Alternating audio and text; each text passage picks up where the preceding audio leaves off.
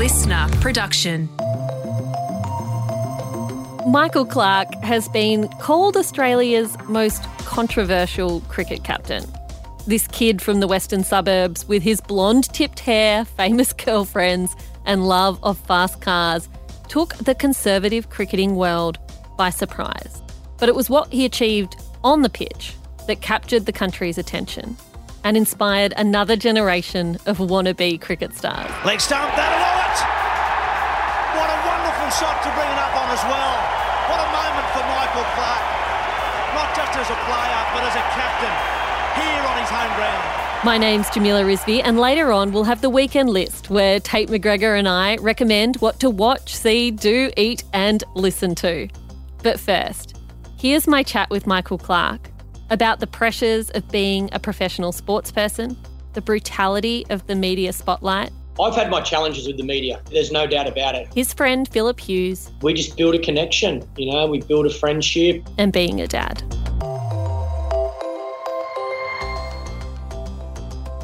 Michael Clarke, welcome to the weekend briefing. It's a pleasure to have you. Thank you. It's nice to be here. Thanks for having me. And you're coming to us live from lockdown. How are you feeling your locked down hours? Early mornings doesn't change too much for me. I'm, i do breakfast radio, so instead of going to studio, I do it from my house, which probably gives me an extra half an hour sleeping. So I'm liking that part.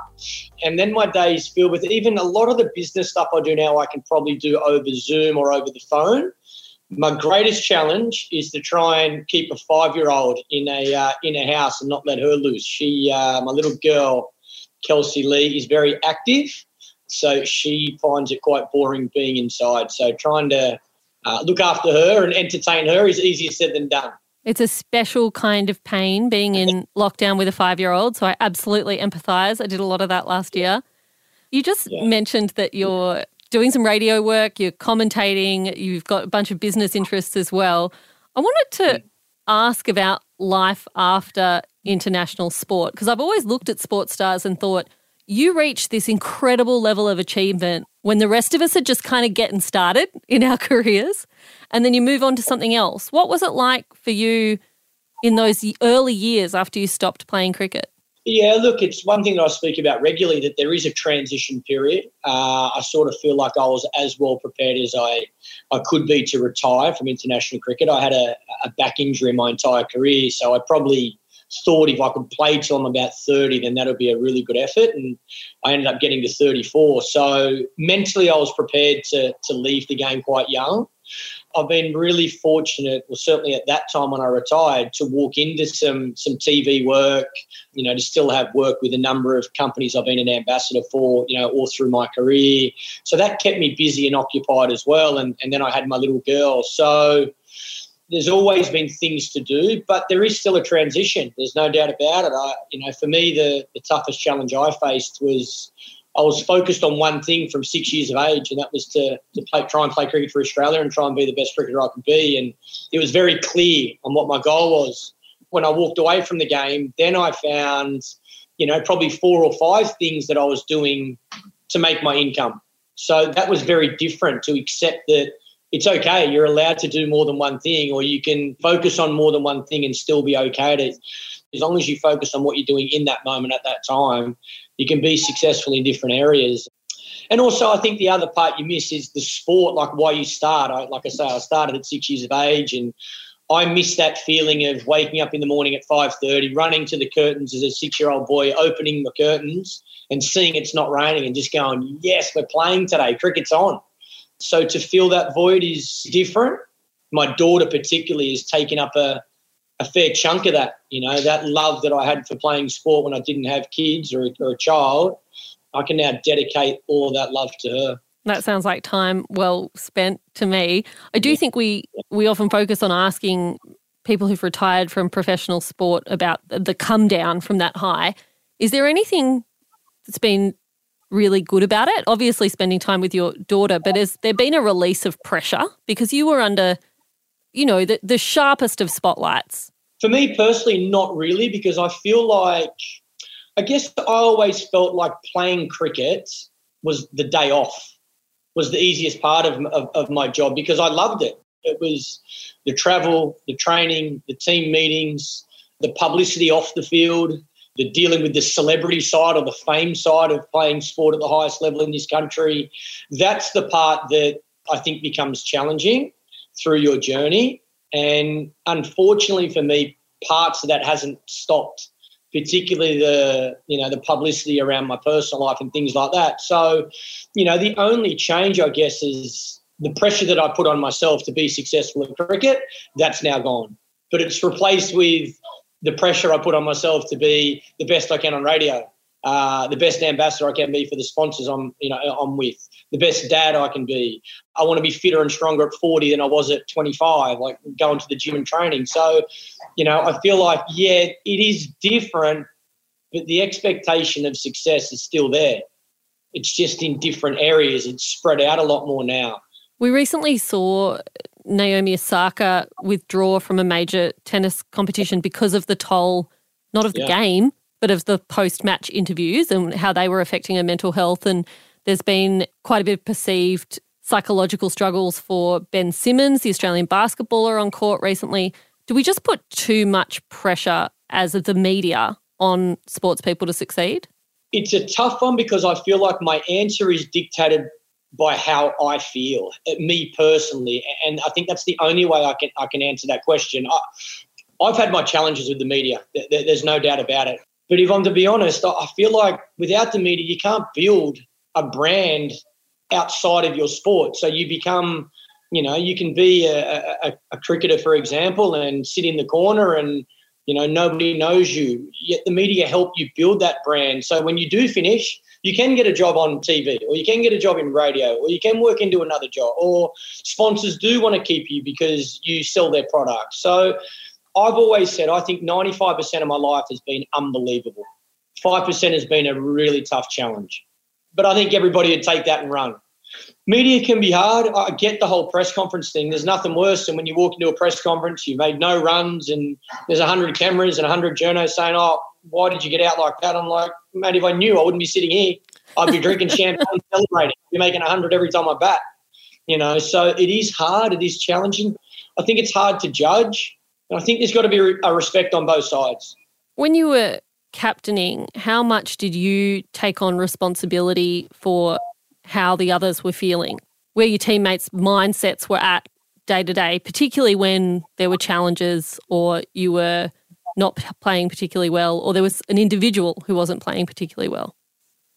I think, uh, again, strengths and weaknesses. I think I took on very personally their performance. So if they weren't performing at their best, then I took that on personally. I felt for them that strongly. I would prefer me to get a duck and, you know, one of my teammates to make 150.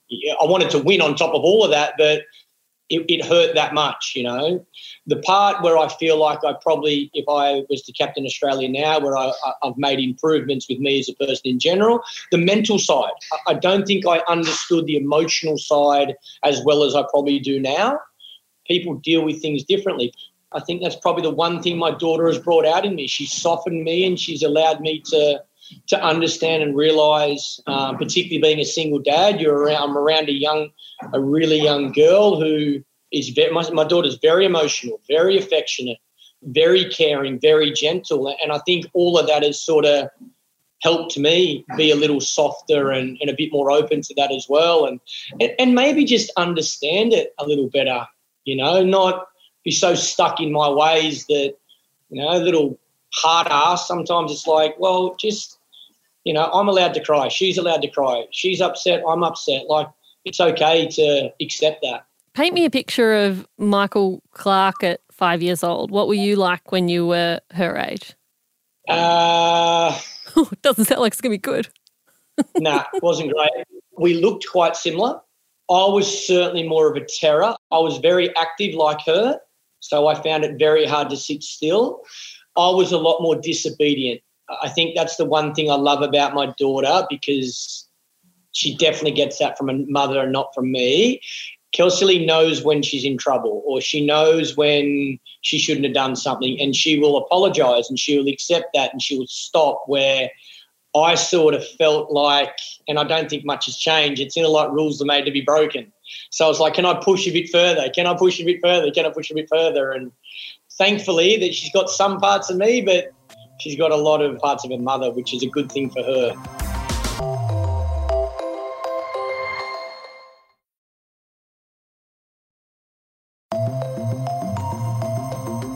Can I ask you to tell me a little bit about your friend and former teammate, Philip Hughes? You sure can. What would you like to know? I want to know what he was like. He was a legend.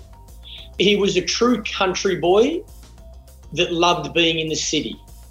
His family was his priority. He loved his family, spoke about him every day, as he did his country lifestyle. You know, he was into into cattle.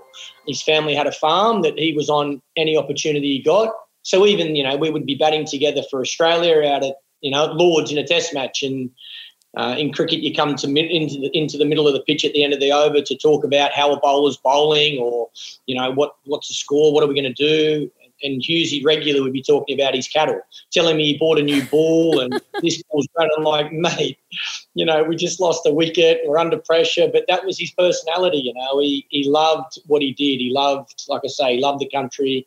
He loved his cattle. He loved his family. And yeah, you wouldn't meet a nicer guy. He was achieving his dream though. You know, he his dream was to play cricket for Australia. He was probably one of the most successful young cricketers that Australian cricket's ever seen. You know, you look at his record from 10 years of age playing in the country, there wouldn't be too many better to ever in this country have a better record than Hughesy. So he earned his stripes, he earned his selection in all of his teams. Yeah, I was very fortunate to meet him um, when he was quite young, when he first came to Sydney, and we just built a connection. You know, we built a friendship, and when we played in the same team together, whether it be for Australia, New South Wales, Western Suburbs, I wanted him to be successful more than I wanted myself to be successful. That was mutual because he was like that. You know, he was he was loyal to the bone, and he, he always cared about others. Tell me about how it felt when you first learned you were going to captain Australia. How were you told? I uh, had a phone call from the CEO, James Sutherland of Cricket Australia, and Michael Brown, the general manager at the time, saying, We are in Sydney. So that both of them were living in Melbourne and working in Melbourne. They said, We're in Sydney. We've come to see you. Are you home? We'll come to your house. I said, Yeah, I'm home. Is everything all right? They said, We need to come and see you. And I was living in Bondi at the time. So they come to my apartment and pretty much told me that um, Ricky has stood down from the Australian captaincy and we want to offer you the, the role as Australian captain.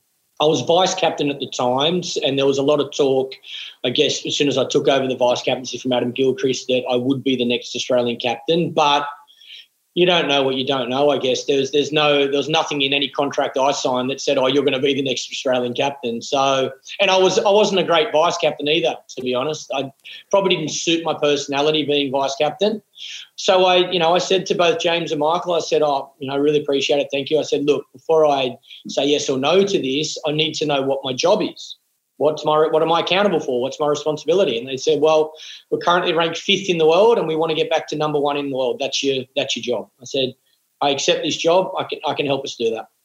And then, you know, thankfully, I, I, did get that opportunity. And you don't know it well enough at the time. You know, it's it's a privilege and an honour to to captain your country, but you probably don't know how special it is when you're right there because you're focused on your job more than what the legacy of being the 43rd Australian Test captain is. Then you retire, then you get older, then you get a little bit grayer, and you turn around and have a look. And yeah, to play for Australia, to be the 389th player for Australia, is so special to me. And then to captain Australia is, yeah, a, a, an even bigger bonus, I guess. Michael Clarke, thanks so much for joining me on the weekend briefing. You're welcome. Thanks for having me. That's it for my conversation with Michael Clarke. Do you think he noticed that I don't really follow cricket? But everyone in my life is cricket obsessed, so I feel like I've picked it up by osmosis. And followed his life weirdly closely for someone who isn't into the sport. Make sure you reach out to me, to listener, to the briefing on socials. We would love to hear what you think of these episodes and who you'd like to hear from next. And now it is time for the weekend list where we recommend what to read, watch, listen, cook, see, do, or podcast this weekend. And I'm joined by the sunshiny Tate McGregor. Tate, what have you got for us? I have just finished smashing through Morning Wars on Apple TV. And oh boy, does this have some really relevant themes to today's society. It follows the anchors of America's favorite breakfast news television show as they navigate the cutthroat industry and essentially a really rotten work environment. It stars Steve Carell as a former anchor who was axed for sexual misconduct and then Ooh. after he was co-hosting with Jennifer Aniston for a good decade and a half and he's replaced by Reese Witherspoon. And essentially it's a commentary on the power dynamic between men and women in the workplace, but also women and women in this workplace. I just need to be able to control the narrative so that I'm not written out of it. Is the undisputed. You stole my life.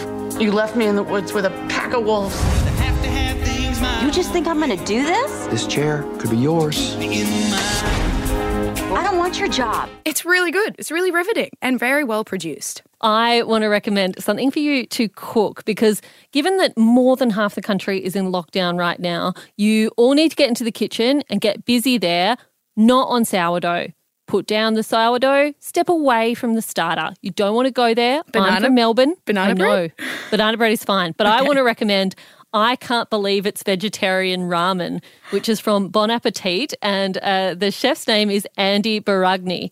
If you are someone who loves going out for ramen like me, this is amazing, and it's also a fast way to do it without you know, the kind of like days worth of making broth. So it's the cheats way. It's absolutely delicious. It's also vegetarian, so it's a crowd pleaser. Everyone can get involved, and you'll get that beautiful rameny you know, shiitake mushrooms and tomatoey and kombu smell all through your house, which would be a lovely thing to take you into the next day's work. What do you top your ramen with? You have to have 90 degree egg. Mm. You have to have chili oil. And I like a little bit of a sesame seed. Mm, yeah, big vibe. I'm up there with you.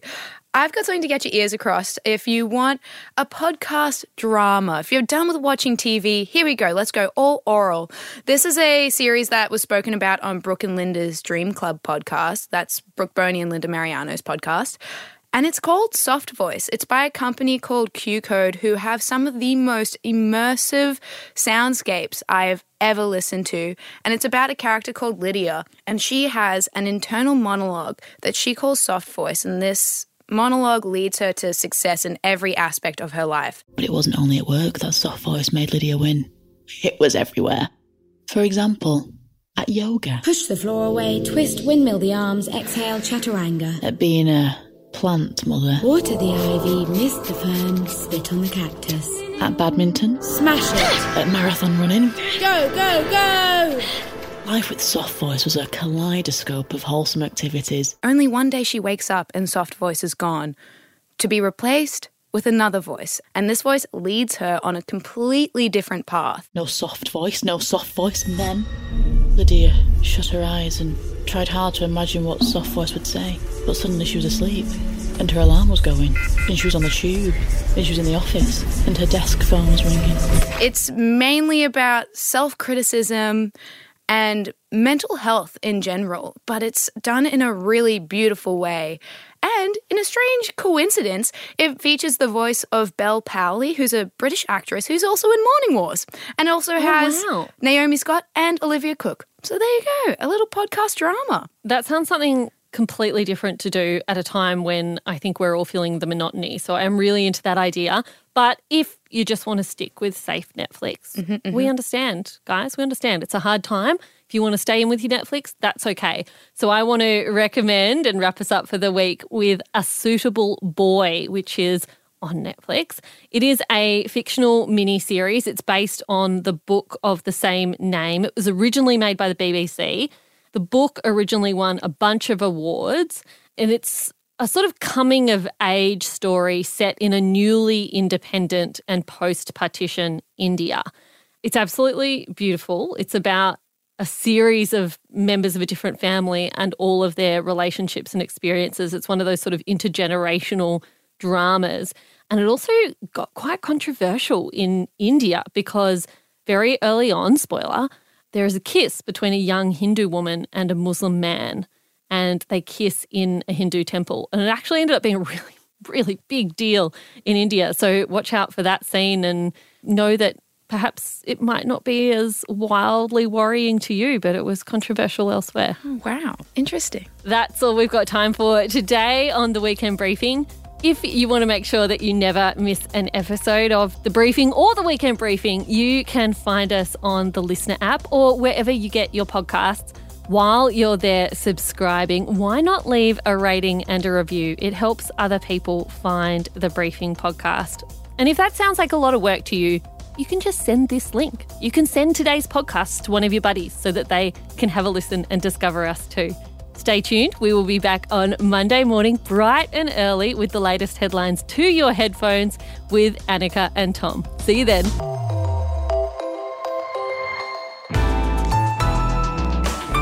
LiSTNR.